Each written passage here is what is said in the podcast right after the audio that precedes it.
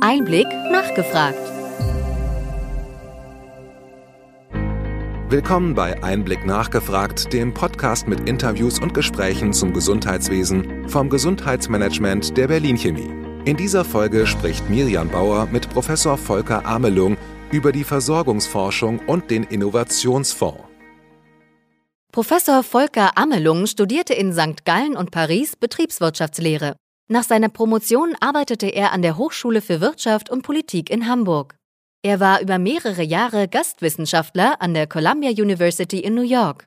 2001 wurde er zum Universitätsprofessor an der Medizinischen Hochschule Hannover für Gesundheitsmanagement und Gesundheitssystemforschung berufen. Seit 2007 ist er Vorstandsvorsitzender des Bundesverbandes Managed Care BMC.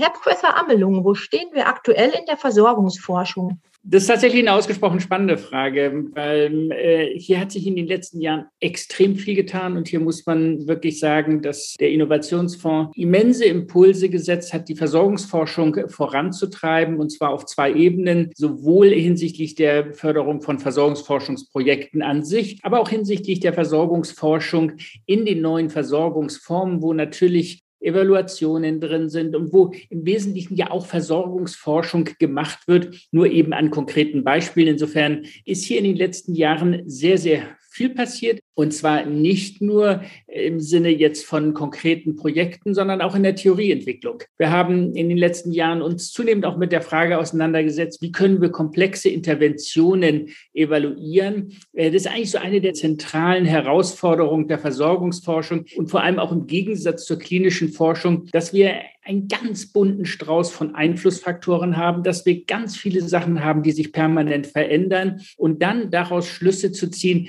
war eigentlich ursächlich, also das klassische Intervention Wirkung in der Versorgungsforschung natürlich ein komplett unzureichender Ansatz ist, sondern es geht wirklich darum, wenn man sich zum Beispiel populationsorientierte Versorgungsmodelle anschaut, wo zehn verschiedene Sachen in einem sich permanent ändernden Kontext darstellen, was hat eigentlich wie gewirkt? Welche Elemente waren das? Welche Kombinationen von Elementen? Deshalb halte ich extrem viel davon, mit Mixed Methods heranzugehen, sowohl quantitativ wie auch qualitativ.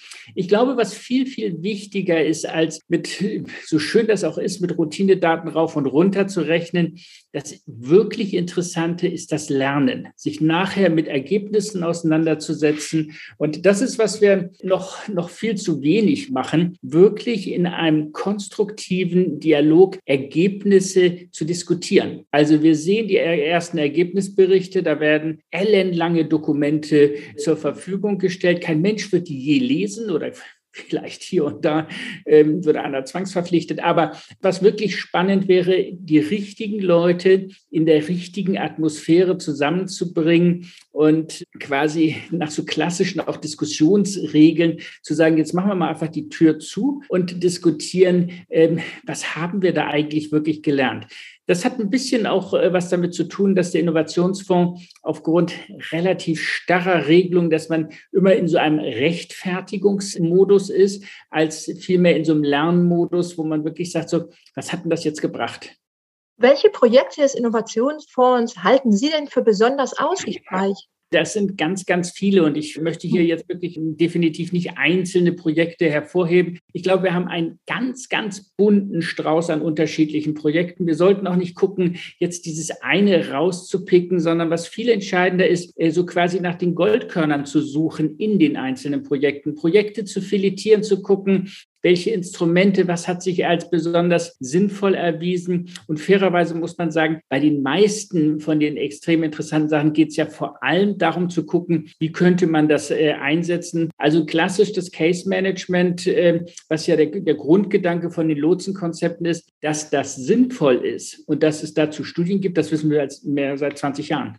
Was extrem wichtig ist in der aktuellen Situation, wo jeder, der ein bisschen rechnen kann, sieht, dass die Kassen im nächsten Jahr unter massiven wirtschaftlichen Restriktionen sein werden, dann ist es von zentraler Bedeutung, dass man nicht dort anfängt zu sparen, wo man im Prinzip sich selbst die Zukunft wegschneidet. Und gerade Innovationen sind natürlich gefährdet, dass man dann hier spart, obwohl es im Prinzip genau die Ausgaben sind, die man vielleicht sogar fördern sollte, weil im Gesundheitswesen eine bessere Versorgung gleichzeitig eine günstigere Versorgung ist. Und genau diesen Ansatz, das ist, glaube ich, ein ganz, ganz wichtiger Punkt, dass wir im nächsten Jahr nicht bei den Innovationen ansetzen, sondern konsequent gucken, wie wir unser System weiterentwickeln können. Wie kann denn die Regelversorgung aus der Sicht des BMC transformiert werden? Ich glaube, sie muss permanent transformiert werden. Ich glaube, das ist einfach die, die Regelversorgung kann keine statische Größe sein.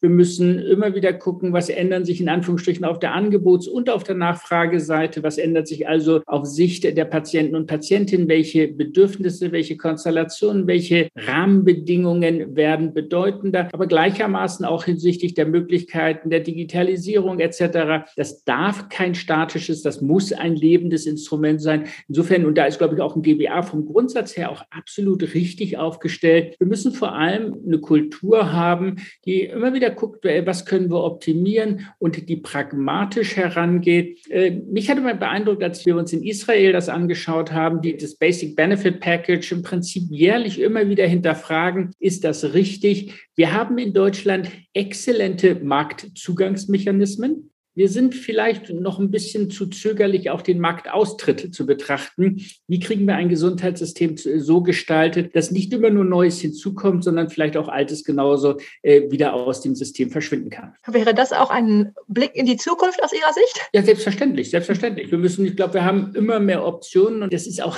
etwas, was, glaube ich, häufig im Gesundheitswesen ein bisschen falsch verstanden wird. Wir haben eine extrem faszinierende Situation, dass wir weit mehr machen können, als als wir finanzieren wollen, vielleicht auch können. Ähm, das ist ein Luxusproblem. Es gibt einfach ganz viele Möglichkeiten und da müssen Wahlentscheidungen getroffen werden. Welche der unterschiedlichen Optionen, was wir machen wollen, das finde ich überhaupt nichts Negatives. Das hat im Gesundheitswesen häufig so, kriegt es so eine negative Diktion, obwohl es wirklich einfach eigentlich eine tolle Situation ist, wenn ich unter unterschiedlichen Optionen wählen kann. Okay, ja, vielen Dank.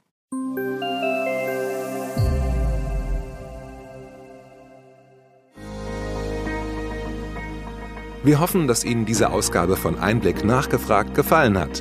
Bitte schicken Sie uns gerne Anregungen und Fragen an gesundheitsmanagement at berlin-chemie.de.